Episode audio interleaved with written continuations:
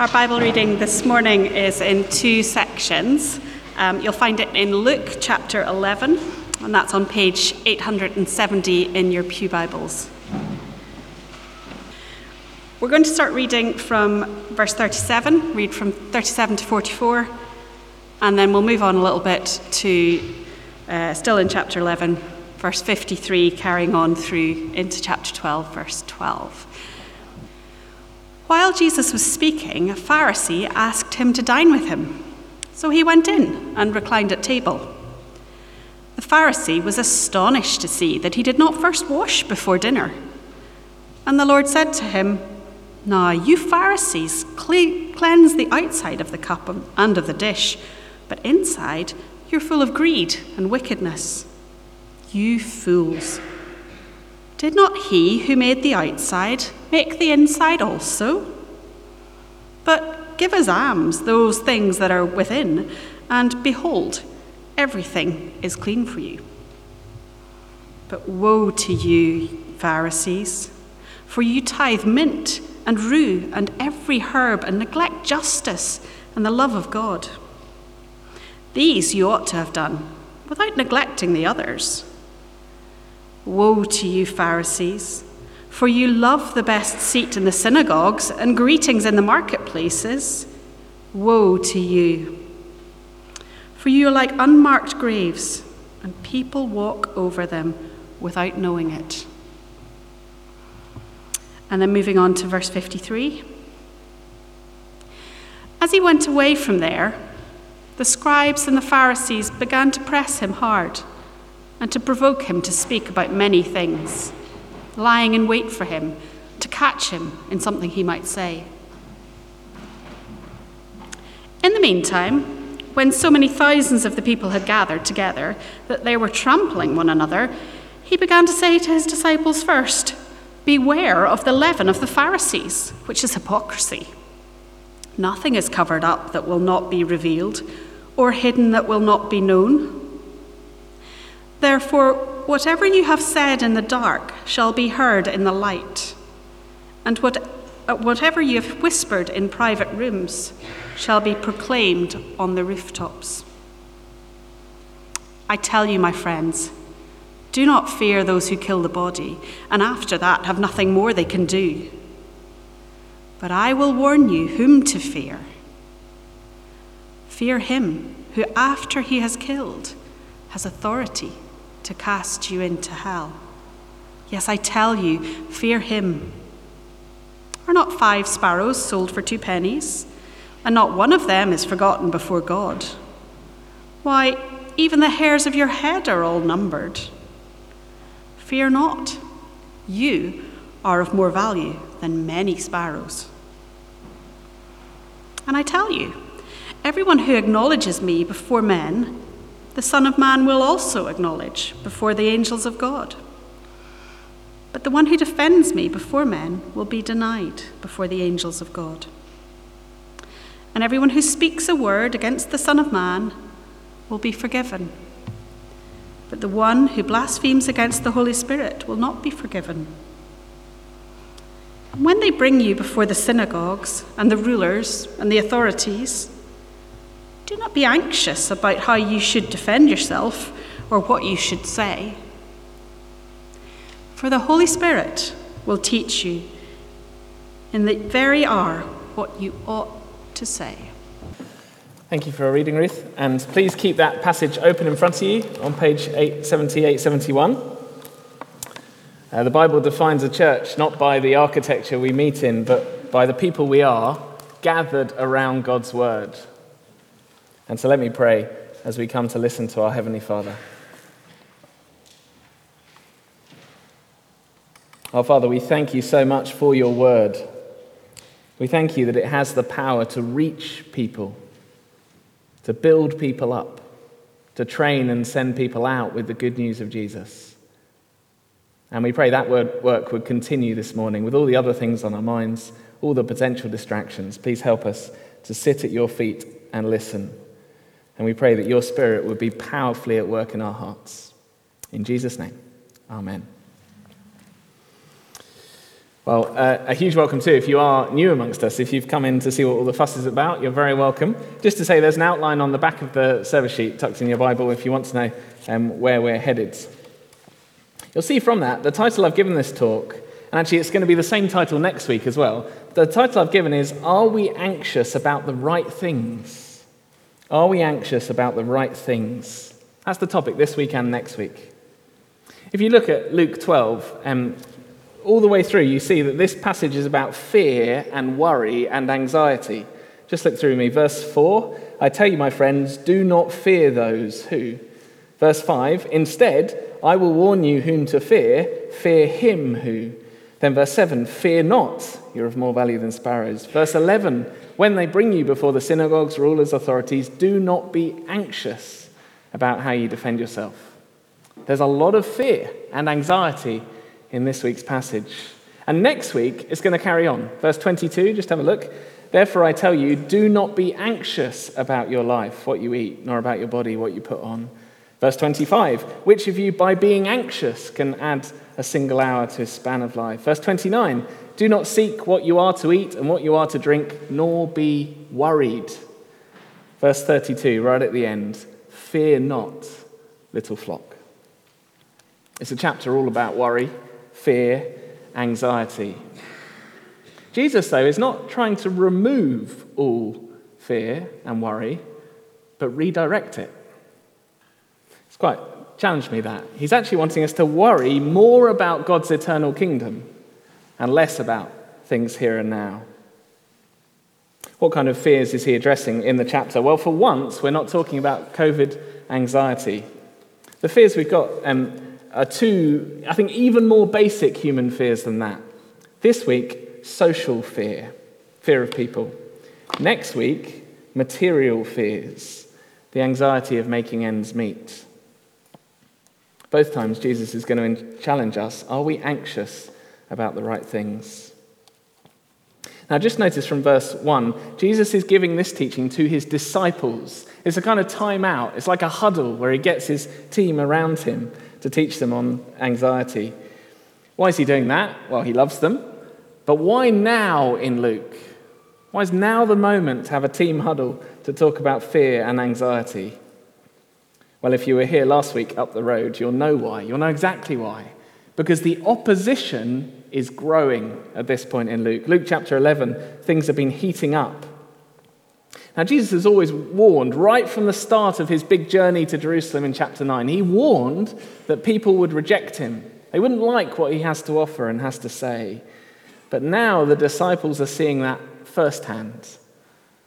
His followers have started to witness the various flavors of rejection to Jesus and opposition to Jesus, whether it's skeptics, not convinced by the miracles, the saints, thinking they're too clean for Jesus, the scholars who know so much but won't humble themselves to follow it.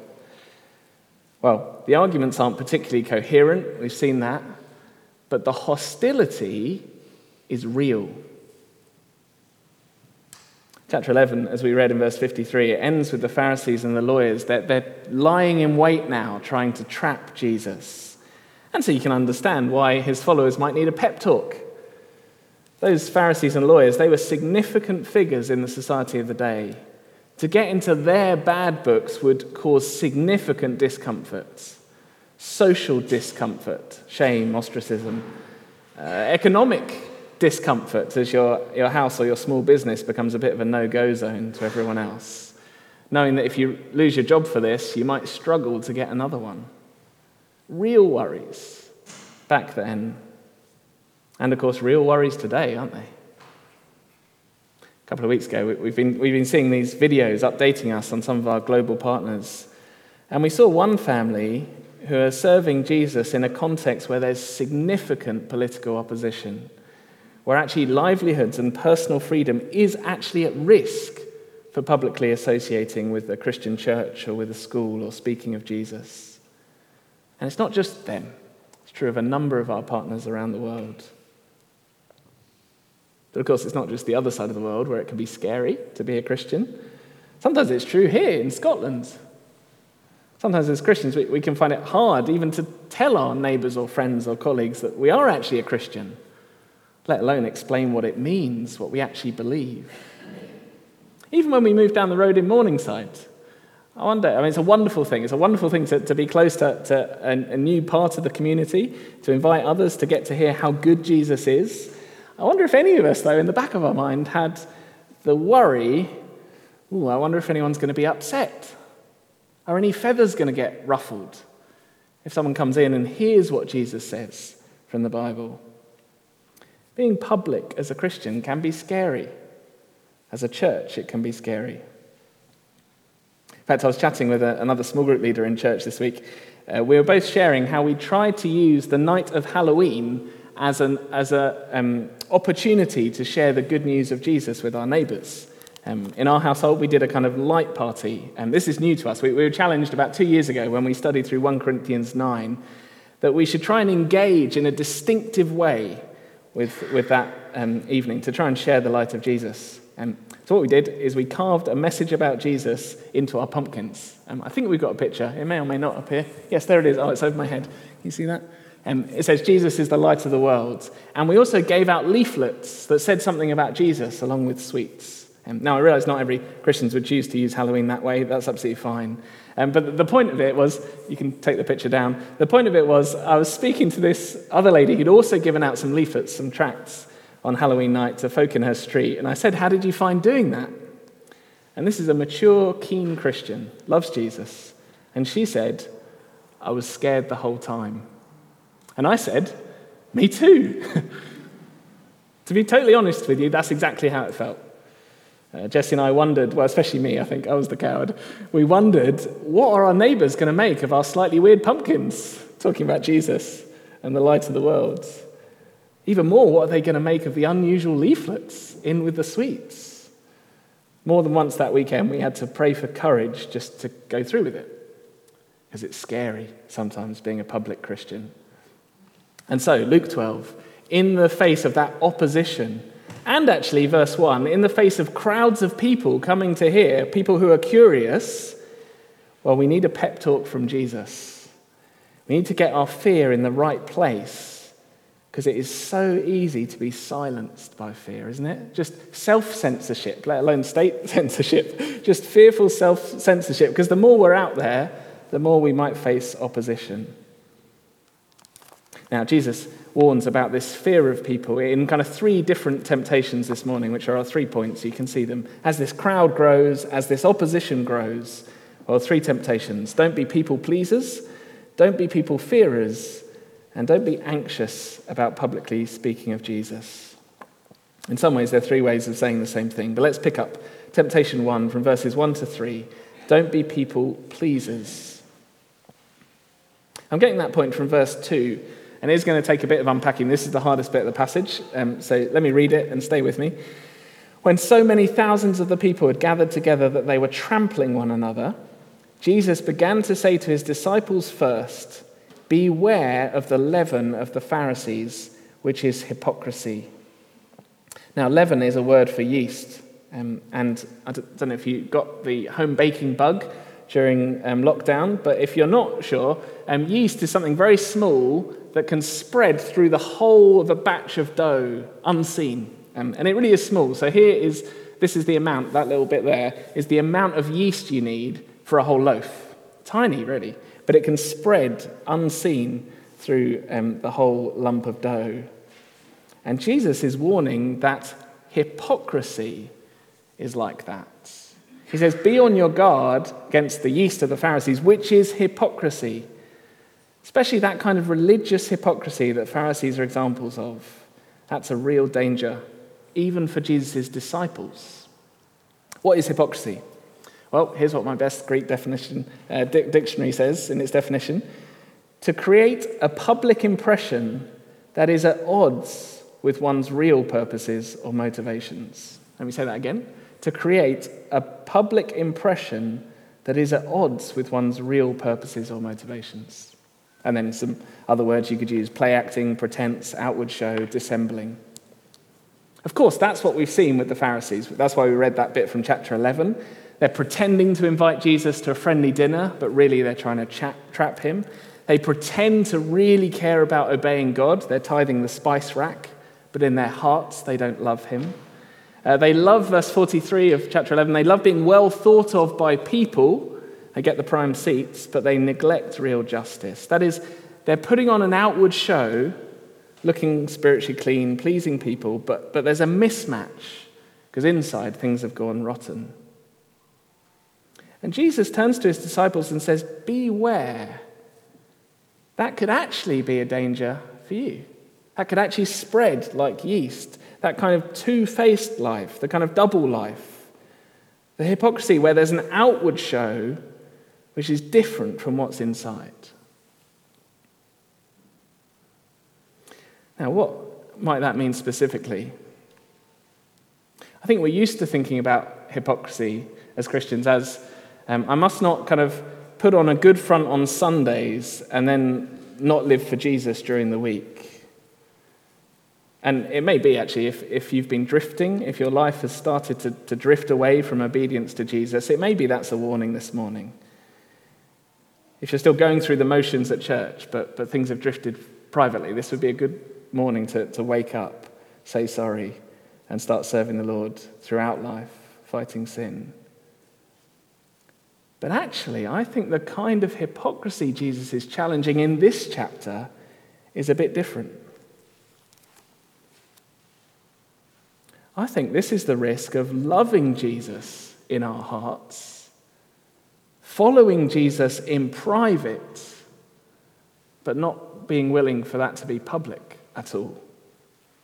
Let me just read the definition of hypocrisy again. To create a public impression that's at odds with one's real purposes or motivations. I think that could be a danger for us. I know it's a danger for me. In my heart, in my home, in my family, with other believers, on the weekend, when I'm surrounded by Christians, I'm all for it. But there's just a risk when I'm surrounded by the crowds who don't particularly like Jesus. Well, there's a risk of not speaking like a Christian, not acting like a Christian, tempted to go silent, to speak one way in public, uh, in private and a very different way in public. And Jesus says it's not an option. Beware, watch out for that, that double life, becoming a different person in public and private. So easy for it to spread like yeast. Then he gives motivation, verses two and three. Verse two, nothing is covered up that will not be revealed, or hidden that will not be known. Therefore, whatever you've said in the dark shall be heard in the light, and whatever you've whispered in private rooms shall be proclaimed on the housetops. Now, of course, that, that principle covers the Pharisees. I mean, they're plotting in private rooms, and it's all going to be revealed in the end. Jesus already knows what they're doing. It's also true for us as Christians. God sees and hears all of what we say, whether we're here or with other Christians, or whether we're in the office or the school gate or at home. In the end, everything's going to be public. It's actually, I've said this before, but it's actually, I think, one of the few spiritually healthy lessons that Zoom has taught me. Um, I'm now surrounded by microphones and cameras at home, in my pocket, on my phone. And one of my repeated worries is, what if I left the call on? Like, what if it's, it's, I've pocket dialed the whole church, kind of broadcasting on Zoom, everything I'm saying. And you hear me, and it's how I talk to the other parents at school. And you hear me um, in how I catch up with my uni friends. It's been a sobering thought. Because I've realized, I've realized the challenge. Would I sound like the same person? And of course, it's a helpful thought because God does see and hear it all.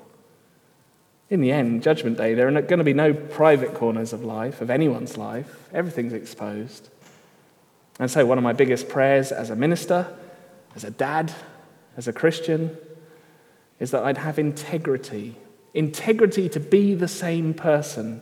The same values, the same speech, that's what he's focused on here, the same speech wherever I am, whoever I'm with, not the kind of two-faced, double-tongued that I'm so tempted to. Jesus had that integrity of speech. It's great to pray that we would too.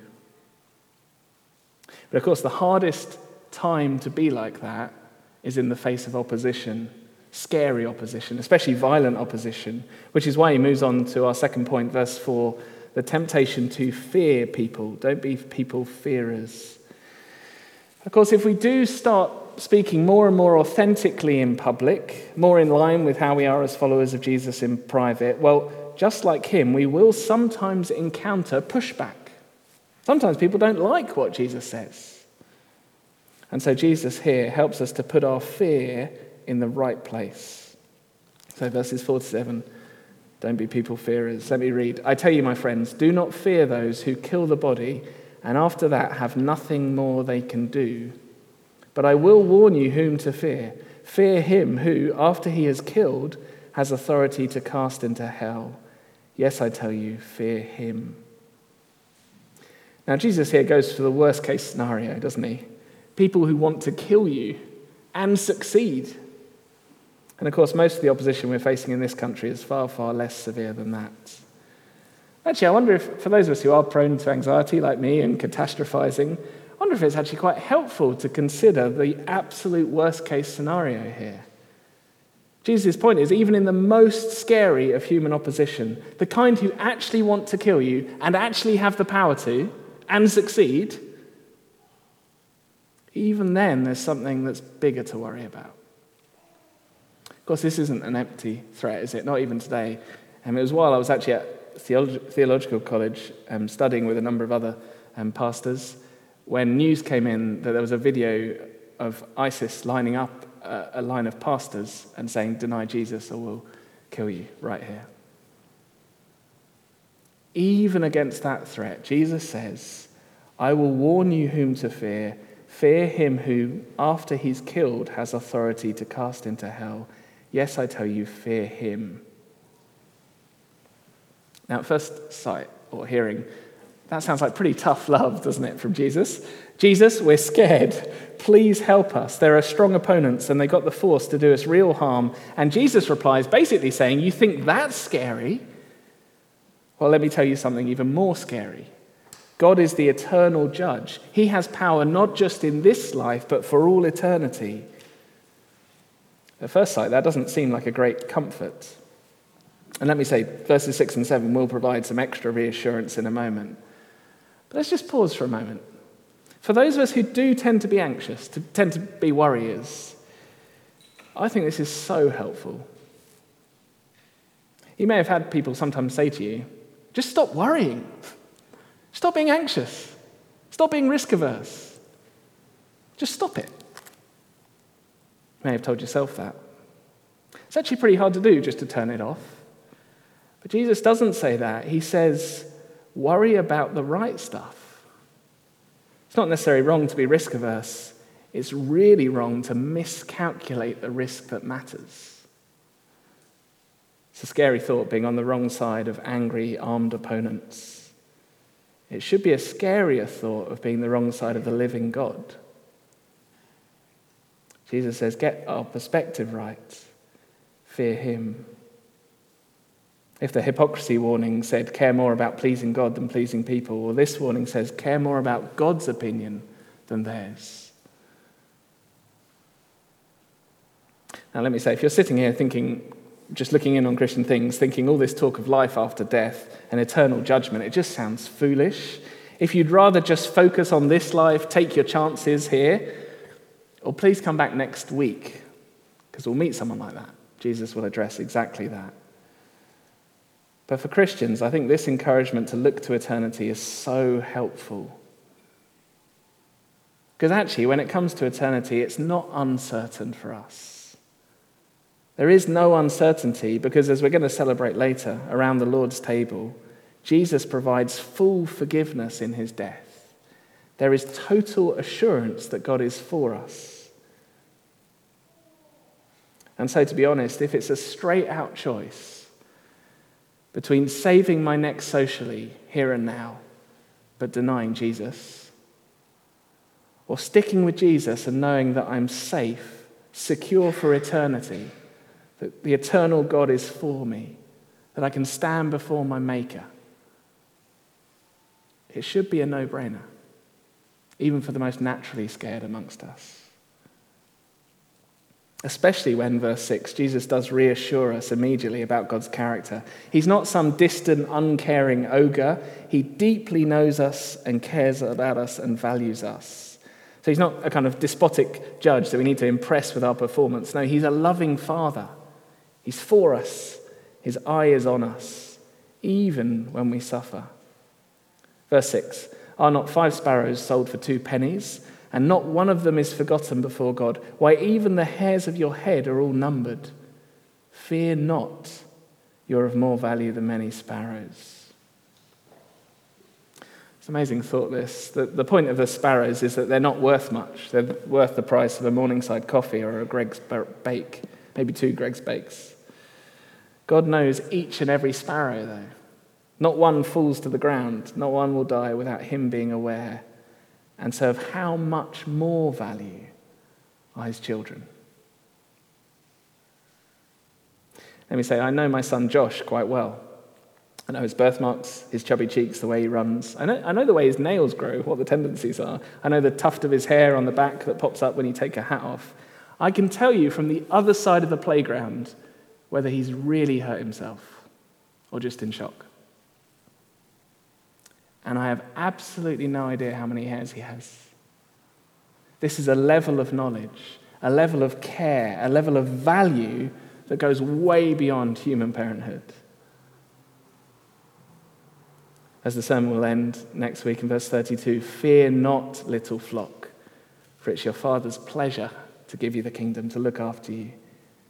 He values us. Of course, if he's tracking two a penny birds, then he knows when his children are being unfairly treated. Which brings us finally to temptation three. Don't be anxious about publicly speaking of Jesus. Don't be anxious about publicly speaking of Jesus. This is verse eight to twelve. Um, again, we're in the same territory. We're dealing with whether we care more about what people think here and now or more about what God thinks for all eternity.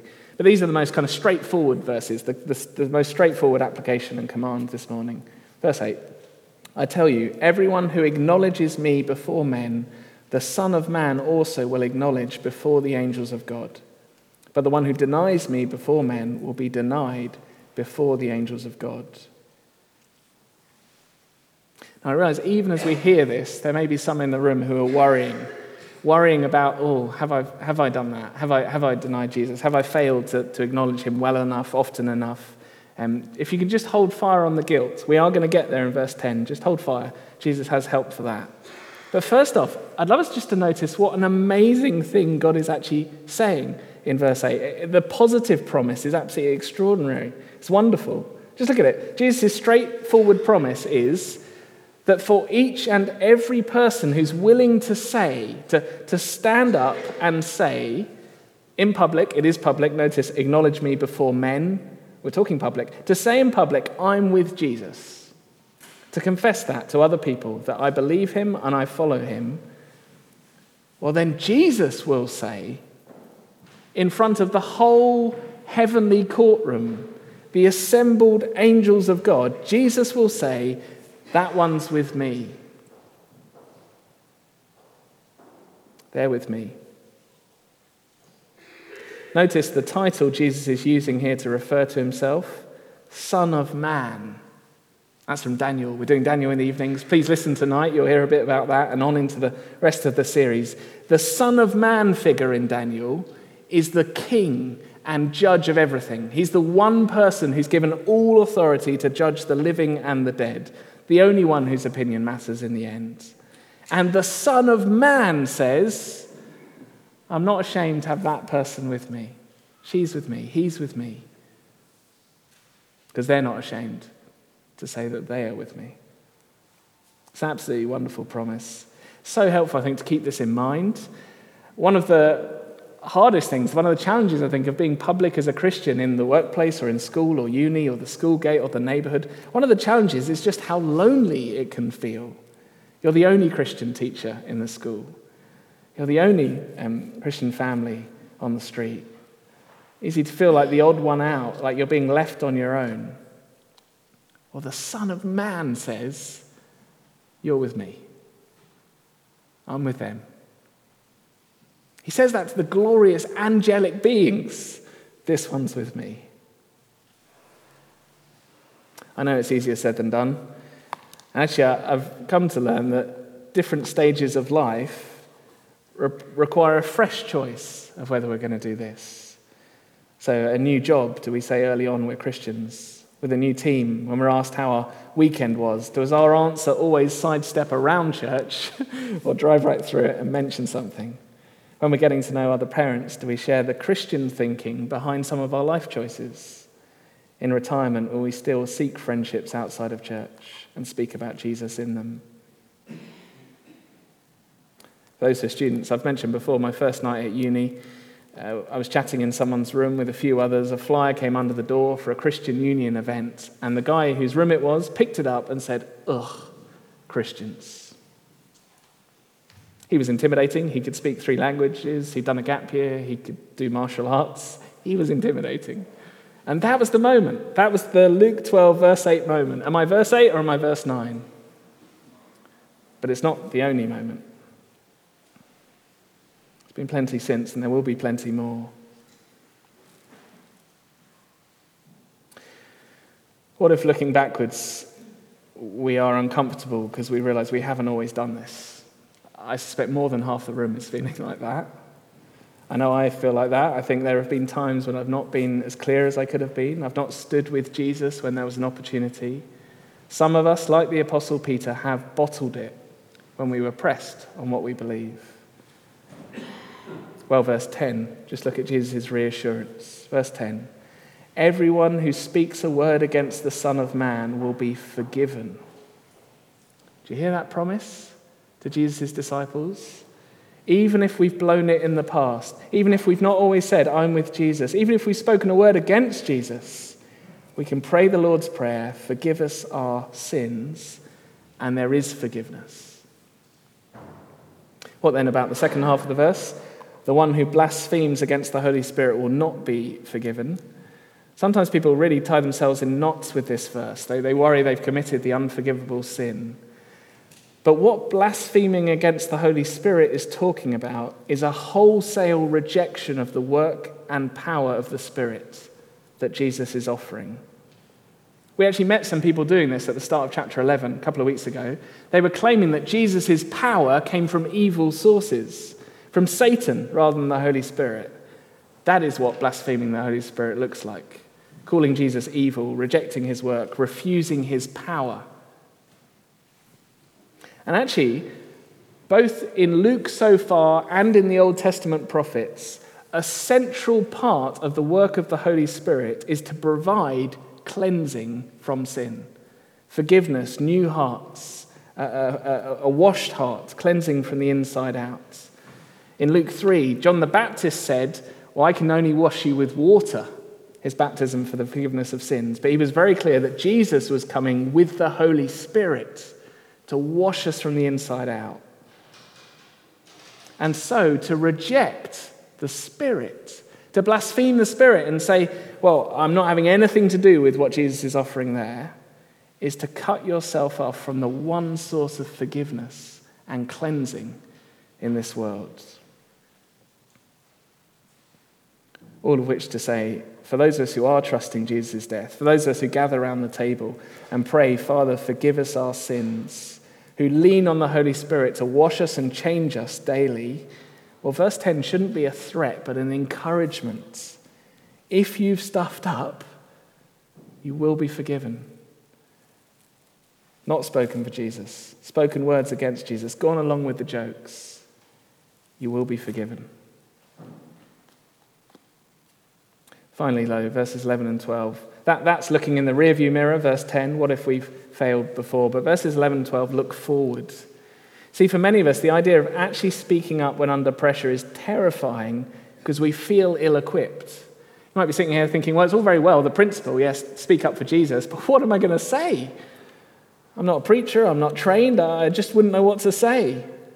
Well, verse eleven, when they bring you before the synagogues and the rulers and the authorities, do not be anxious about what you would say. Uh, about how you should defend yourself or what you should say, for the Holy Spirit will teach you in that very hour what you ought to say.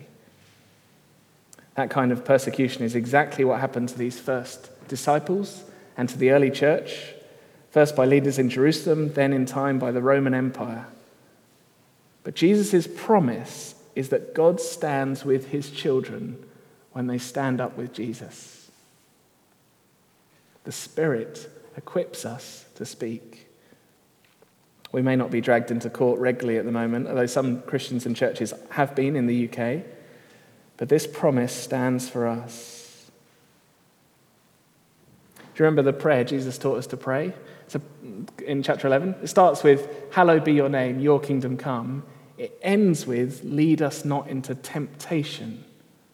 And presumably that includes the temptation to not hallow God's name in certain contexts, to not seek his kingdom, to not say that we're with his kingdom. Well, we can pray, "Forgive us our sins and help us. Lead us not into temptation. Protect us, equip us." And in chapter eleven, God's promise was that our Father will give the Holy Spirit to those who ask him. And as we close, that's that's my final encouragement. As fearful believers, we do need to realize we're not alone. Something that runs all the way through the, the passage. It can feel lonely, isolated, speaking out as a Christian in Scotland, but, but today we've seen that God the Father has his eyes on us. He's counted our follicles. He knows us. God the Son stands with us. He'll say that to the angels. And God the Spirit empowers us, equips us to know what to say in the moment. It's an absolutely wonderful picture. And actually, Christian hearts leap for joy when we have a go at speaking up for Jesus. I said how much um, we were scared with the pumpkins and the tracts, but actually there was also a joy, a real joy. Even if some people didn't like it, at least we said something about Jesus, the light of the world.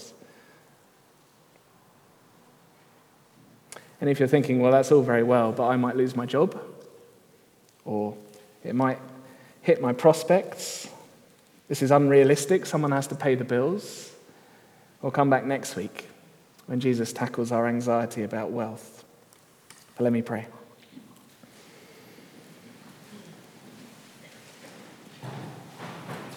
Our Father in heaven, we do pray so much that you would help us to fear you more than we fear people, and to want to please you more than when we want to please people.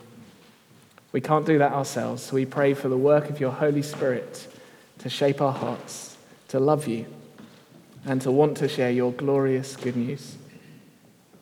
We pray that in Jesus' name. Amen.